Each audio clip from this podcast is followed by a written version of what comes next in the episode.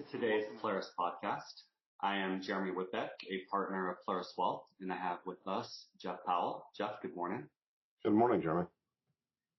So Jeff is the Chief Investment Officer and our managing partner. So Jeff, looking forward to a conversation with you with regard to the election. So certainly a lot has happened within the last 24 hours. And would love to hear your thoughts as to how some of the preliminary results are coming in. Yeah, happy November 4th. I mean, it's day after the election.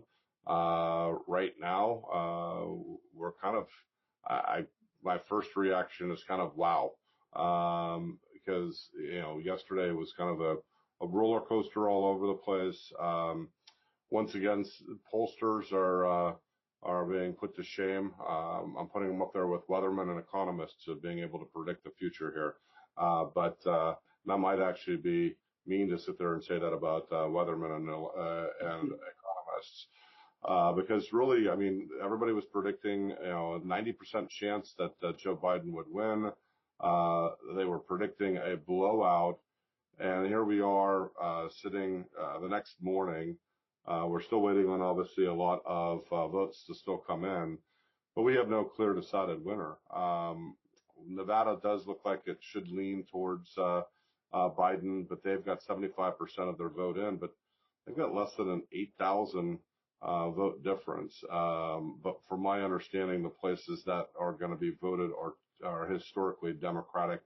So who knows? The other states that are really up in the air for Joe Biden to potentially win this election would be Wisconsin and Michigan. Right now, Wisconsin has 99.95% of the votes in, but we're dealing with less than a 20,000 or slightly over a 20,000 vote difference when you're dealing with over 3 million votes. It's a very thin margin between the two. In fact, the craziest part that I'm looking at from here is that 1.5% of the state of Michigan or of Wisconsin, I should say, voted for someone other than Joe Biden and Donald Trump. So if you think about taking out like the Independent Party or the Green Party or some of the other parties that were running in the state of Wisconsin, that could have been the difference also in this election, which is quite crazy to think about. And then Michigan's the other state that's leaning blue right now with 88.4% of the districts reporting. But again, you know, we're looking at a 15,000, 16,000 vote difference. Same thing where you had almost 80,000 votes that were pushed to somebody other than Joe Biden and Donald Trump. And just thinking about how much of a difference, again, that could have had an influence on who will be our next president. So as we speak right now, popular vote very much on Joe Biden's side with about 69 million versus 67 million for Trump. But as we speak right now, we still don't have an answer. In order for Donald Trump to win, he is going to have to carry not only the states that look like he should possibly win, but really either Nevada, Wisconsin, or Michigan is going to have to flip from a light blue to red in order for him to be elected. But we still have, again, a number of other things going on, and I apologize for ranting, but we've got Alaska still up in the air, Georgia still up in the air, North Carolina and Pennsylvania still up in the air, with Pennsylvania having 80% of their votes in, but a sizable lead for Trump. I mean, a 500,000 vote lead for Trump. North Carolina has 100% of their votes in. I don't know why they haven't called this, with Trump having about an 80,000 vote lead within North Carolina. Georgia has 99.5% of the end with 100,000 vote differential. Again, seems large enough that they should be making that call, which they still haven't. And then Alaska only has 50% of their vote in. Sounds silly, but literally we're going to be coming down to the fact that Nebraska, for example, gave 4 votes to Trump and 1 to Biden. And that 1 vote could be the deciding factor in this election. It is that close from an electoral college basis. Yeah, and Jeff, I find it very reflective of a lot of the conversations that we've had with clients and other people that it's been very divided, and these election results seem to confirm that very fact that we're very split as to just the person that we want to lead the country over the next 4 years. With all that said, it's interesting that the markets have certainly been volatile, but are largely up this morning. Given that we don't even truly know who's won the presidency or the Senate or the House yet, they're still counting. Why is it that it appears, or why do you believe rather that the market's up this morning? Well, it's a great question because obviously, you know, as you were just saying, normally when we talk to our clients and we talk about uncertainty, normally that uncertainty leads to volatility, and a lot of times that volatility is negative volatility, not positive volatility. Right now, again, making fun of the pollsters, I mean, this was supposed to be a blowout, easy win for Joe Biden. This was also supposed to be a blue wave, the highest probability that all of the pollsters were talking about was that the Democrats would hold the Senate, the House, and the presidency after this election was over. Right now, it is looking quite the opposite. And so without having knowledge of who the president is, knowing that, for example, that the Senate will remain in Republican hands is a huge factor in what's going on with the markets right now. It means that nobody can railroad through tax increases and other things of that nature. So right now, the screen that I show shows 47 to 47 with still six of the running, you know, the situations for Senate being up in the air. But if you're looking at really the key states and what was going on there have already been decided. And then we've got states like the state of Michigan, which looks like John James will remain. We've got Maine, North Carolina, and Alaska, all very much leaning, if not almost certain, to go towards the Republican Party, which would put them at a 51-49 majority here. And so that, I think, more than almost anything else, is why the markets are rallying. The other really interesting thing out of this whole thing, just in the last 24 hours, is, again, this blue wave that was supposed to actually happen. The Republicans are actually taking seats from the Democrats in the House. Well, it certainly won't be enough for them to be able to take over the House. It's definitely the exact opposite. I mean, there was an expectation of between 10 and 20 seats transferring from Republican to Democrat. And for us to sit there and see not only did that not happen, but the Republican Party taking additional seats from Democrats is it's a surprise. And so I think that, again, if we're looking at the markets from a historical standpoint, the worst markets ever are when one party has complete control of the presidency and of Congress. Having the Senate go Republican splits Congress, makes it a situation where if Joe Biden does win, he won't be able to just do whatever he wants to. There will be a check and balance system in place, which is really, from a historical standpoint, what the markets like to see. Yeah, Jeff, well, thank you. And it'll be interesting to see over the next couple of days how this finally shapes up, but certainly very different than what was forecasted even just a day ago. And Jeff, one of the things that you've often said is it's better to be partially correct than 100% wrong, and that certainly holds true with the election today. And I know that there's always some temptation for people to try to speculate as to which way it's going and to take significant strides within their portfolio or other financial assets. And I think this election serves as a lesson as to why it's important to recognize that there's only so much that we can know. I'm curious to hear your thoughts as to some of the things that Flaris did within the portfolio and, more importantly, what we didn't do to recognize that we don't want to pretend like we know more than we can, and also, once again, going back to that, better to be partially correct than to completely miss the ball on what's happening here. Yeah, absolutely, Jeremy. I mean, I think that's a great point, because we certainly had a few people that came to us, you know, directly saying that they wanted out of the market, and it's not what we were willing to do. I mean, we don't want to sit there and guess, and so. We've talked before about how there are certain investment management firms that have different ideologies, you know, buy and hold being one, market timing being the other. And when you're going into cash, you're basically saying that you're going to be a market timer, that you're going to be either absolutely correct or completely wrong with the situation. The markets were turning down pre-election. Obviously, they were up yesterday. They were up today. We're up today. If you would have gone 100% of the cash, you would already be missing out on a rally here. Now, the thing that we did, that again, as you said, being partially correct rather than completely wrong, we saw the markets pulling back. They hit off of the support level. We decided to not put anything to work until after we were done with the election because we weren't sure how the markets would react and how people would react to what was going on within the markets. So we shed some of our positions, but what we did purposely was we actually kept it pretty close to what is a normal allocation. We went down to about 20% cash, but the names that we had were some of the higher risk names, which gave us a correlation in the market that really made it more like we were at a 15% discount to where we could be with a benchmark, keeping very heavily into things like technology and telecommunications, the consumer services area of the stock market. And those are the areas that are rallying right now.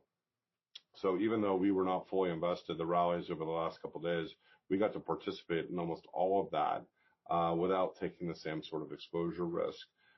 With, again, it's just a little bit of insurance on the side saying, hey, if I get this wrong, we won't hopefully be down as much as the market.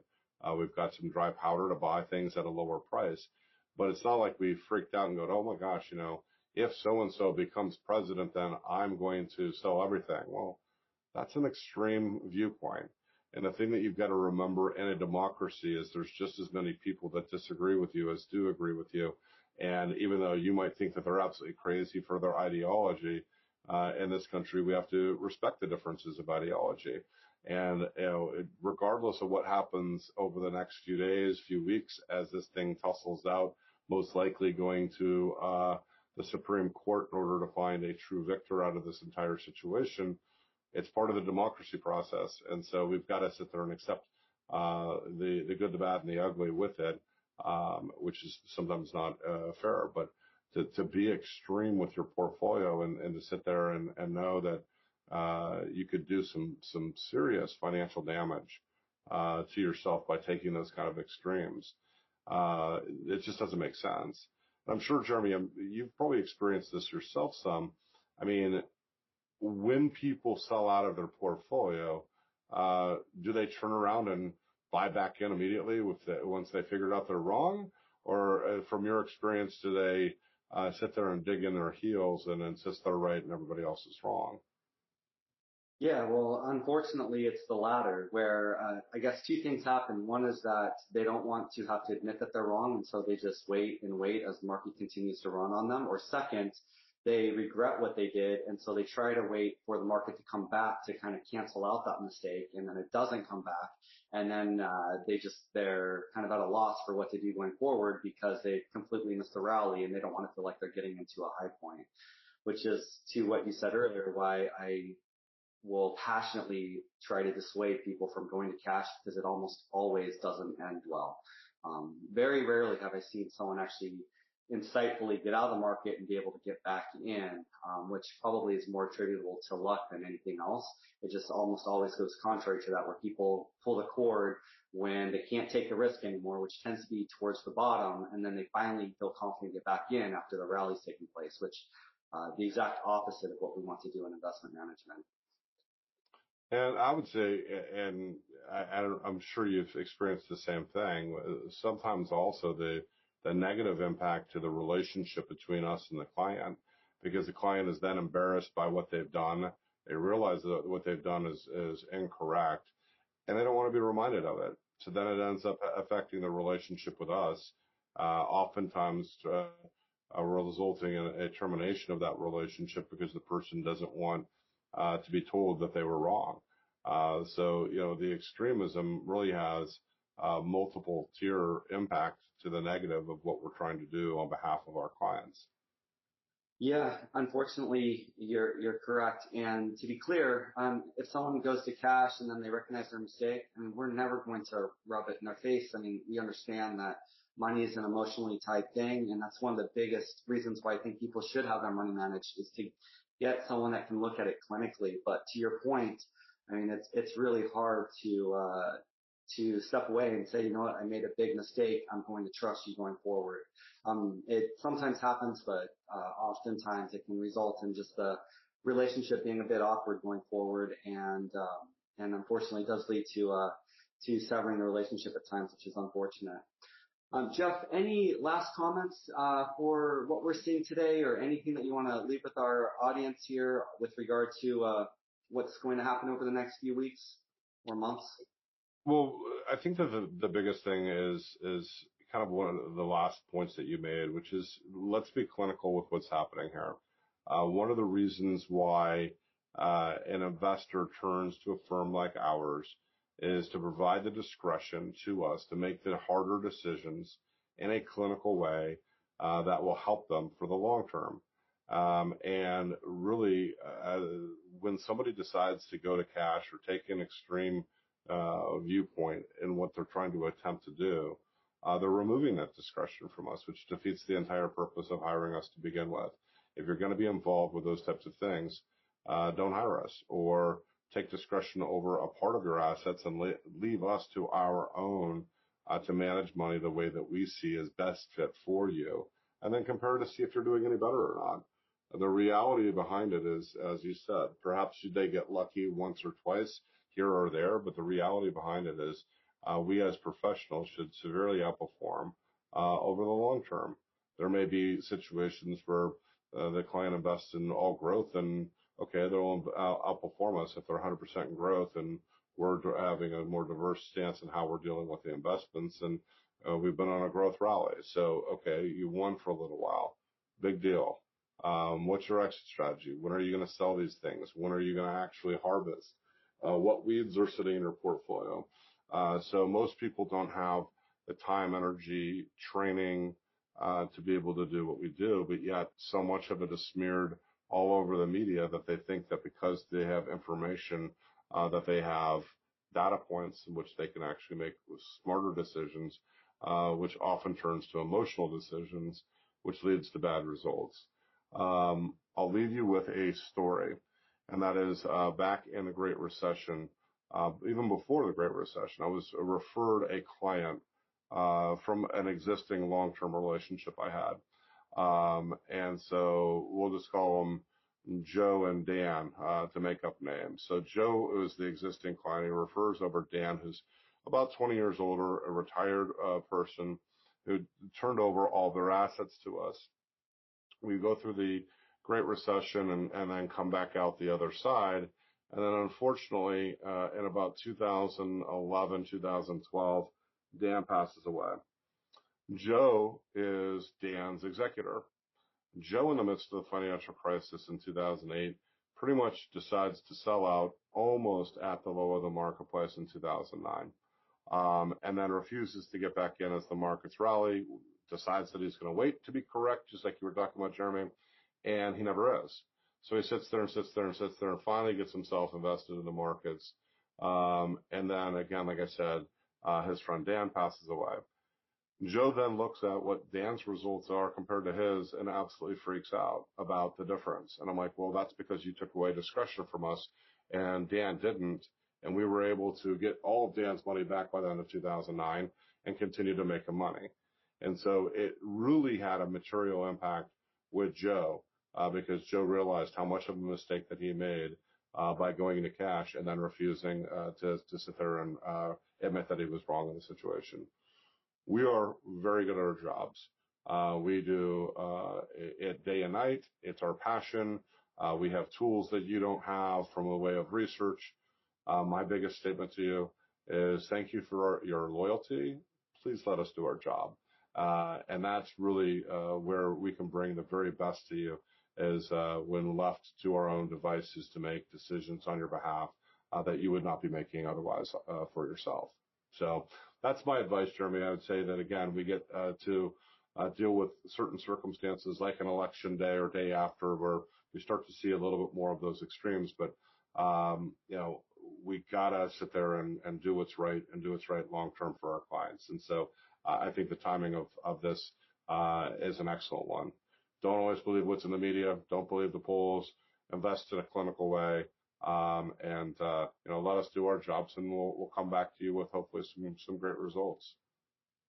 Yeah, Jeff, well, that's great. And just to kind of summarize what you said, I mean, emotion is almost always the enemy to investing. But you have to detach that emotion from those decisions.